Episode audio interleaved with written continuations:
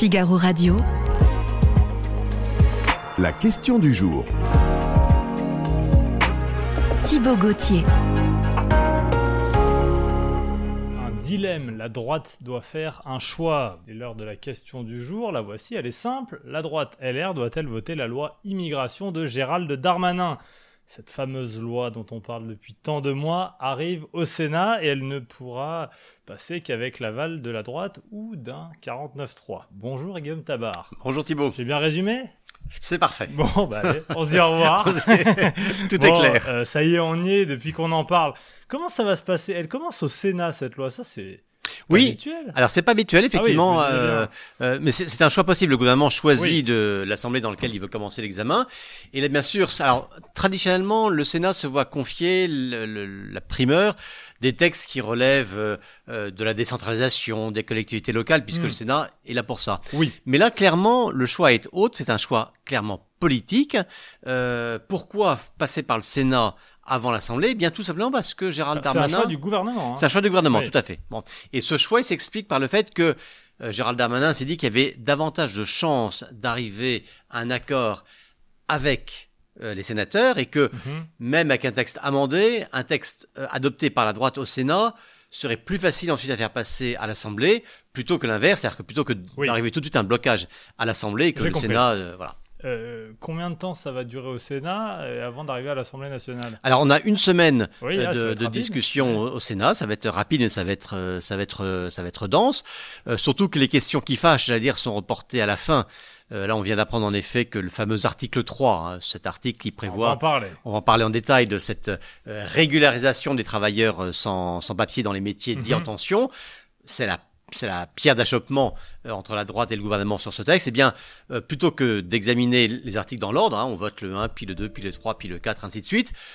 Le gouvernement et la conférence des présidents euh, du Sénat ont fait le choix d'examiner l'ensemble du texte et de réserver en dernier. Oui, tout est possible. D'accord. Bon. En gros, l'idée c'est de dire, voilà, tant qu'on peut avancer et tant qu'on peut trouver des Hmm. accords, on le fait, et puis on termine par le par le morceau le plus le plus dur. Alors, euh, vous me dites que c'est vendredi finalement qu'on aura une décision claire sur cet article 3, hein, euh, une semaine euh, Alors au Sénat, parce qu'on est Sénat, bien sûr, ah bien sûr, Voilà. au Sénat, oui, oui, oui. Mm. Donc Parce on que- attend vendredi. parce qu'il y a plusieurs solutions. On peut avoir un texte qui soit voté au Sénat. Oui, amendé, pas amendé, on va voir Bien ce sûr. qui va- comment il va comment il va en sortir. Bon, mais ensuite le texte qui va sortir du Sénat, il faudra ensuite le faire adopter et vous avez raison de le préciser. par l'Assemblée et où ce texte est suffisamment durci, j'allais dire, par la droite au Sénat, auquel cas il y a des fortes chances que la majorité à l'Assemblée veuille revenir sur ce du- durcissement et Mhm. veuille euh, adoucir, si l'on peut Oui, dire, parce le, que même s'il n'y a pas de majorité absolue, il y a une majorité relative qui est tenue par Emmanuel Macron, les siens, Renaissance, avec des gens de- du centre-gauche, disons, qui ne sont pas forcément pour durcir le texte.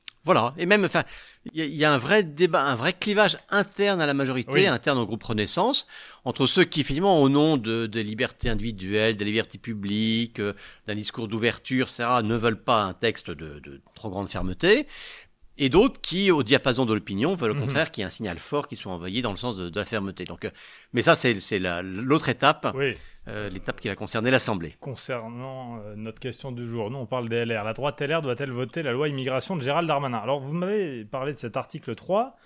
On a l'impression que tout se focalise autour de cet article. Qu'y a-t-il dedans? Il faut le rappeler, Guillaume. Alors c'est simple, c'est vous savez qu'actuellement euh, il y a des travailleurs étrangers qui travaillent dans un certain nombre de, de professions, donc euh, ils ne sont pas, ils n'ont pas la nationalité française, ils sont clandestins au sens propre Oui. du terme, mais ils travaillent, c'est-à-dire qu'ils ont un salaire euh, et à ce titre ils ont droit à un certain nombre de prestations sociales et autres et ils payent des, ils payent des impôts.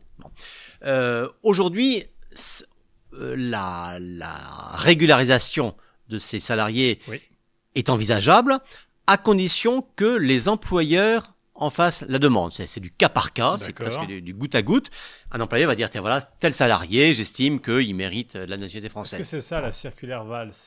Euh, oui, les circulaires VAS permet effectivement ces régularisations euh, au coup par coup. L'idée de ce texte, c'est de dire, ça n'est plus uniquement, ça n'est plus l'employeur qui peut ou qui doit faire la demande, c'est l'intéressé lui-même, s'il Mhm. souhaite être régularisé, qui doit pouvoir faire la demande euh, auprès du préfet. Et donc, bien sûr, c'est-à-dire qu'il n'est plus dans la, ça dépend plus du bon vouloir euh, du euh, euh, de l'employeur.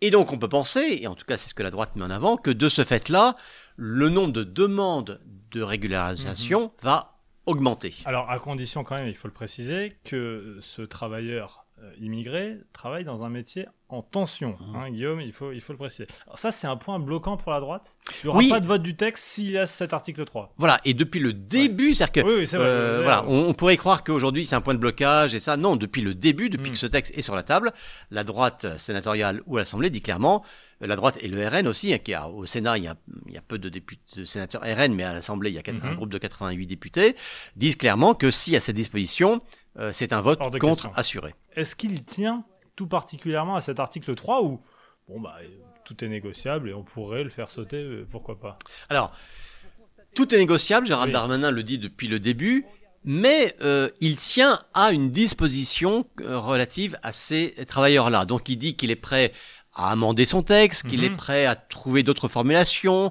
euh, qu'il est prêt à ce que la formulation soit le plus restrictive possible, mais il tient, euh, il tient malgré tout à un, un élément législatif euh, relatif à ces régularisations.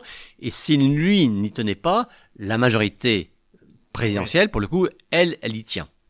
Et le gouvernement, euh, qui est quand même Mhm. jusqu'à nouvel ordre, dirigé par Elisabeth Borne, qui elle aussi y tient tout particulièrement. Alors, hein. elle y tient en même temps euh, lorsqu'elle avait reçu euh, Bruno Oui. Retailleau lors d'un dîner à Matignon, dont d'ailleurs son ministre de l'Intérieur, Gérald Darmanin, n'était même pas informé.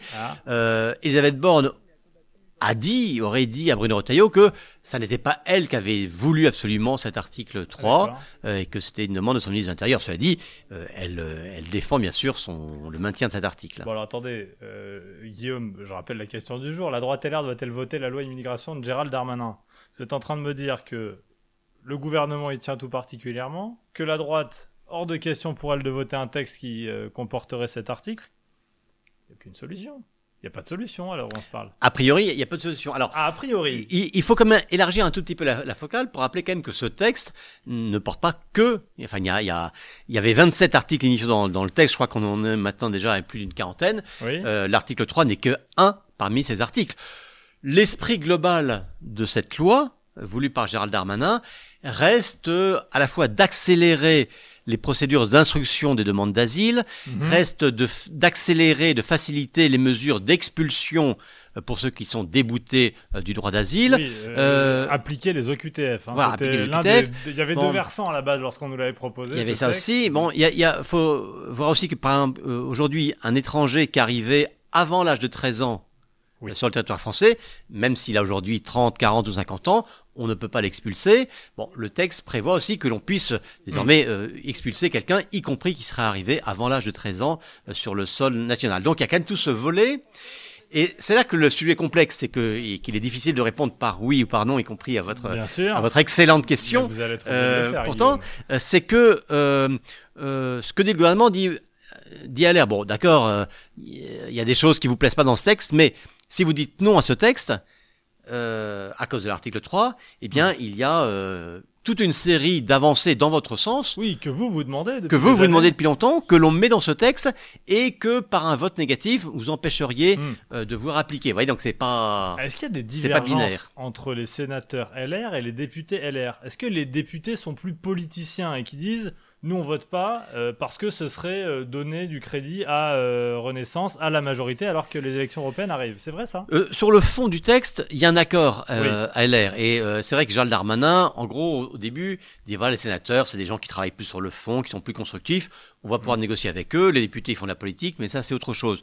Non, euh, dans un cas comme dans l'autre, il y a une opposition de fond à une mesure conduirait de facto euh, à, régulariser des gens qui sont aujourd'hui euh, en, en situation euh, euh, illégale. Bon.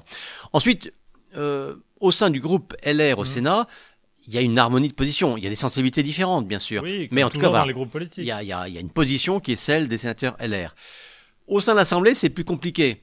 Euh, Parce que il y a un certain nombre de députés qui, eux, seraient tout à fait prêts à, à soutenir le gouvernement sur ce, sur Oui, ce on avait déjà texte-là. vu des divisions sur les retraites. On l'avait vu hein. sur les retraites. Il y en a d'autres qui disent au contraire non, mais il faut même censurer le gouvernement sur ce texte. D'autres qui disent non, il faut pas censurer, mais il faut pas non plus le soutenir.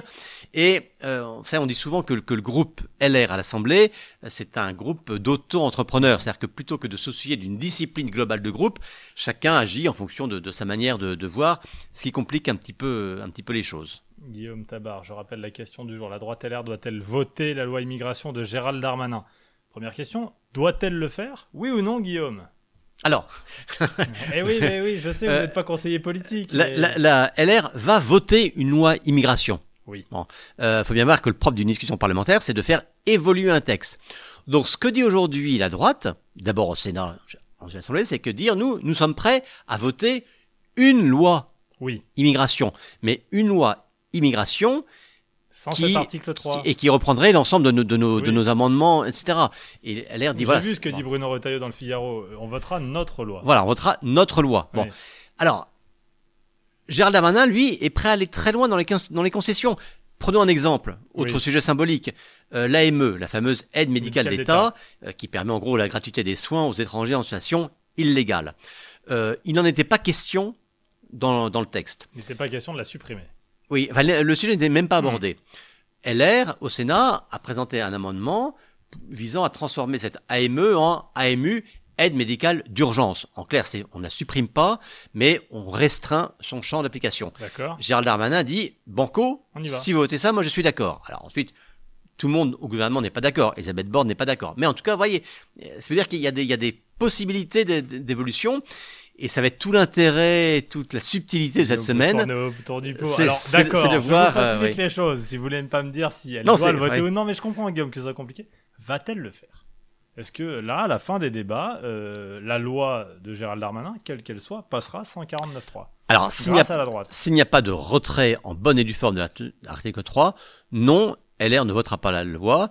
Non, la droite estimera ne pas devoir voter euh, la loi. Vous voyez que c'est partagé Eh comme, oui, le sont serré. nos Euh, internautes. la droite LR doit-elle voter la loi immigration de Gérald Darmanin C'est un tout petit oui, à un peu plus de 48%. Et pour être franc, ce, ce, ce chiffre est un peu une surprise parce que, euh, euh, que, euh, voilà, et en lisant en plus les réactions habituelles de nos abonnés sur le sur le site, on, on voit qu'il y a une attente de fermeté qui est très qui est très forte. Et que cette loi ne va pas assez loin. hein. Voilà, et donc on- moi j'aurais pensé qu'on qu'on aurait une, une opposition plus plus majoritaire.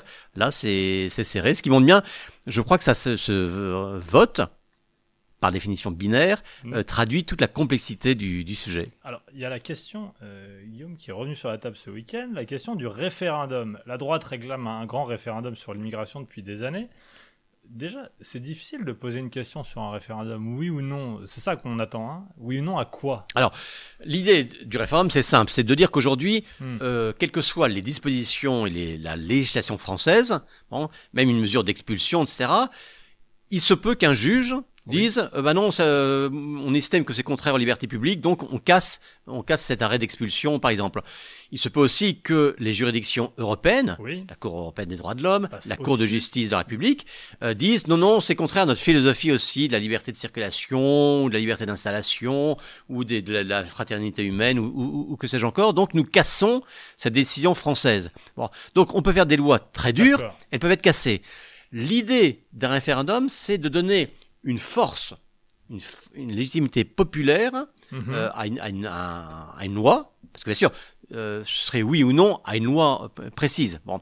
Et ce qui fait que si il y a un vote populaire sur une loi, ensuite le Conseil constitutionnel ne pourrait plus invoquer des principes constitutionnels contre une loi.